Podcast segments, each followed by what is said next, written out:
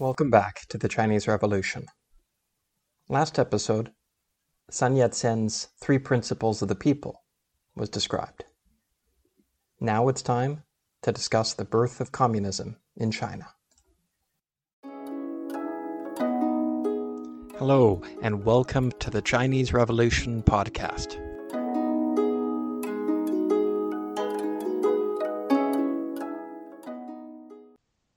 Mike Duncan released 99 episodes about the Russian Revolution in his Revolutions podcast series. If you're looking for a detailed and excellent look at the world's first successful communist revolution and government, then that is worth listening to. I will not tell the story of the Russian Revolution or its civil war here. But as the 1920s were starting in China, there was an important new regime to China's north. The last Russian Tsar was dead. The Russian Empire had been overthrown in a communist revolution led by Vladimir Lenin. And the communists were close to winning the civil war there. Karl Marx, the intellectual co founder of communism, wrote many books. Among them, he predicted a world revolution led by industrial workers. The lower classes, he wrote, would rise up overthrow the wealthy, and form a dictatorship to rule on behalf of those who had previously been oppressed. The October 1917 revolution had brought Bolshevik communists to power in Russia, and they consolidated power over the next few years. In March 1919, they founded the Communist International, or Comintern, to help encourage worldwide revolution the communists in Russia wanted to sponsor revolutions in other countries to overthrow capitalism there too. Those new communist governments could then cooperate with Russia, soon to become the Soviet Union, as the leader. They also wanted to fight imperialism, which was then part of the dominant mainstream economic and political system. So the Comintern supported colonies that wanted to free their nations from the imperialists as a first step before a second communist takeover. Soviet sponsorship of revolution abroad will be a major theme going forward. I'll get into that even more in future episodes. What I'm saying now is that the founding of the Chinese Communist Party was a direct result of the Russian Revolution and the Bolshevik goal to export revolution around the world. It was the fact that there had been a successful Russian Revolution that attracted support for communism in China. The first Chinese to notice the Russian Revolution were students. Two groups of Chinese students paid attention to communism, beginning around 1919. One group was made up of foreign students in France. The second were students in Beijing, especially at Peking University. In both cases, we might have Cai Yuanpei to thank. He was the first Minister of Education of the Republic of China. He was an important part of a decision to send thousands of Chinese students to France. He himself had studied in Germany the previous decade. He had also been an early supporter of Sun Yat sen's Revolutionary Alliance. Cai decided that he was better suited to academia than revolution, so he pursued further studies in Leipzig, Germany, instead, and became an important supporting actor. Cai enabled thousands of Chinese students to go to France. There, like Zhou Enlai, they picked up on the developing news of socialism and communism in Europe during the First World War and tracked the developments of the Russian Revolution in 1917. Already in 1912, they had founded a student worker group in France, although then they were more influenced by anarchist than communist ideas. By 1921, they had a student workers association and a Chinese socialist youth group. They had posted the Communist Manifesto, they then became the French section of the Chinese Communist Party, and before it disappeared in 1923, had 500 members, which was more than the party membership in China at that time. Many future leaders in the People's Republic of China, including Premier Zhou Enlai, were among its members. There were also some Chinese communists studying in Germany around the same time, who also later returned to China. Closer to home, after his term as Minister of Education ended under Yuan Shikai, Cai became rector of Peking University. You may be wondering why I call it Peking University when I've been referring to the city as Beijing during this series. I've heard people even today refer to that institution as Peking University. So for that reason, I still use that term. At that university, Cai allowed considerable freedom of academic thought. His words were Regardless of what schools of academic thought they may be, if their words are reasonable and there is a cause for maintaining them, and they have not yet reached the fate of being eliminated by nature, I would let them develop in complete freedom.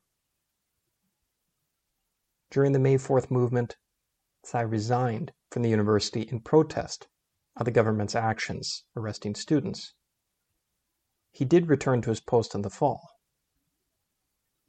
As I discussed in the episode on the May 4th movement, the government had to cave to pressure and release the students and fired three pro Japanese officials who were at the center of the protests in China. And its diplomats did not sign the Versailles Treaty. Cai was part of the New Culture movement and the May 4th movement, and his ideas for a new educational system were crucial to the spread of new and revolutionary thinking among Chinese students and especially at Peking University. A Society for the Study of Socialism was founded there in 1919. A Society for the Study of Marxist Theory appeared in March 1920. It's not clear if it was an evolution of the first group or a separate one. Also, last episode I mentioned that Sun Yat sen envisioned five branches of government.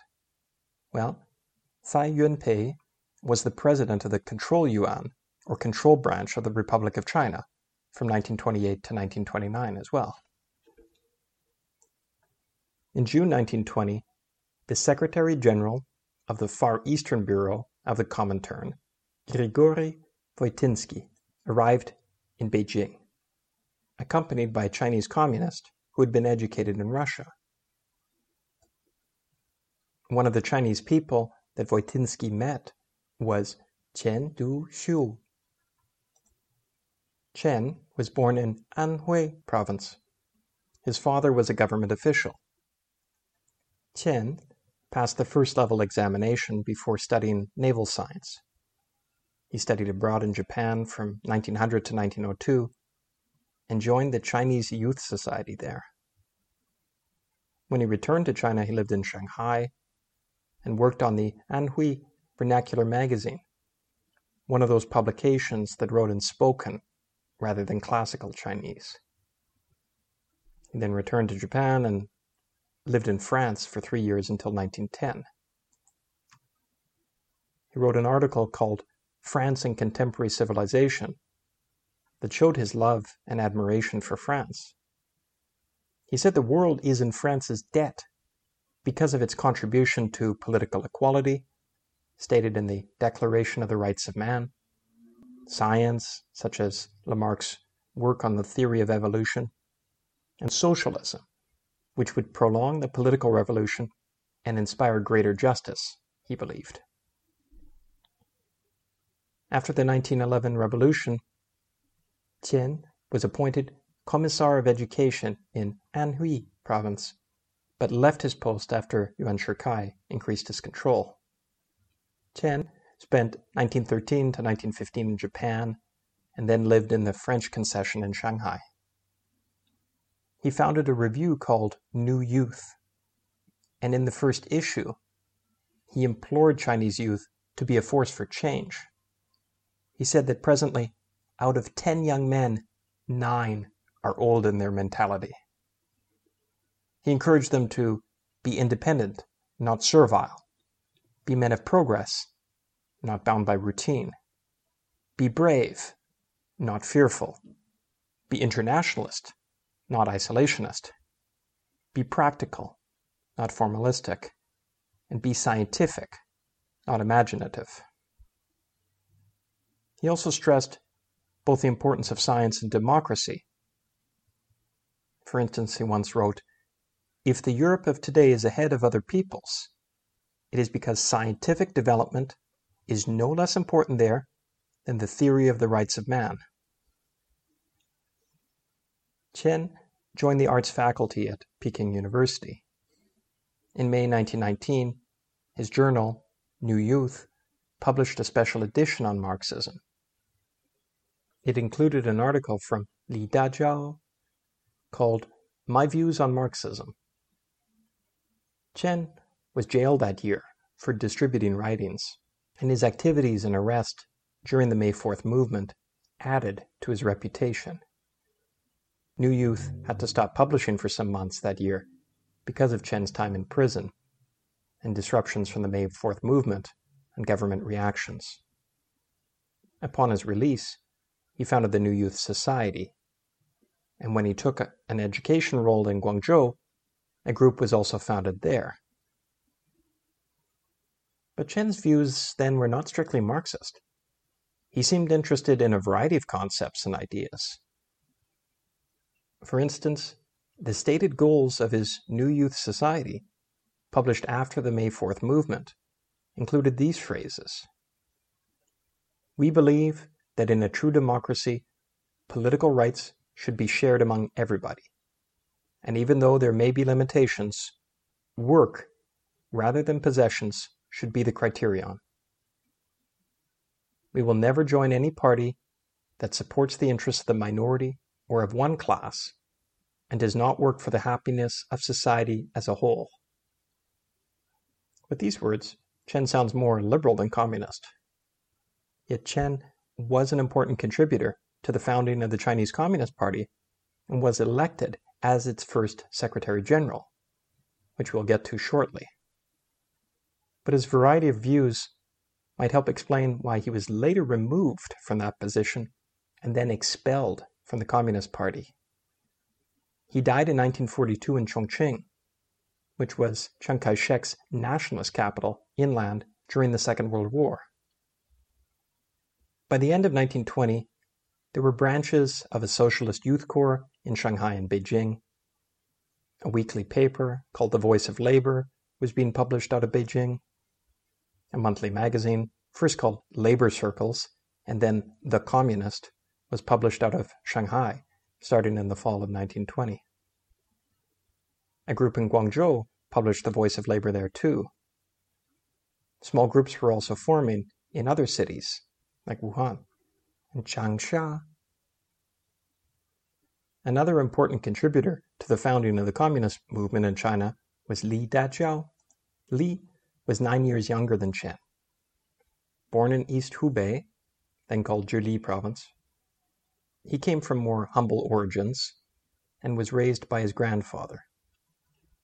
He came of age when the government entrance examinations were abolished, and he studied at the Beiyang College of Law and Political Science in Beijing in 1907, and then in Japan for about three years during Yuan Shikai's presidency.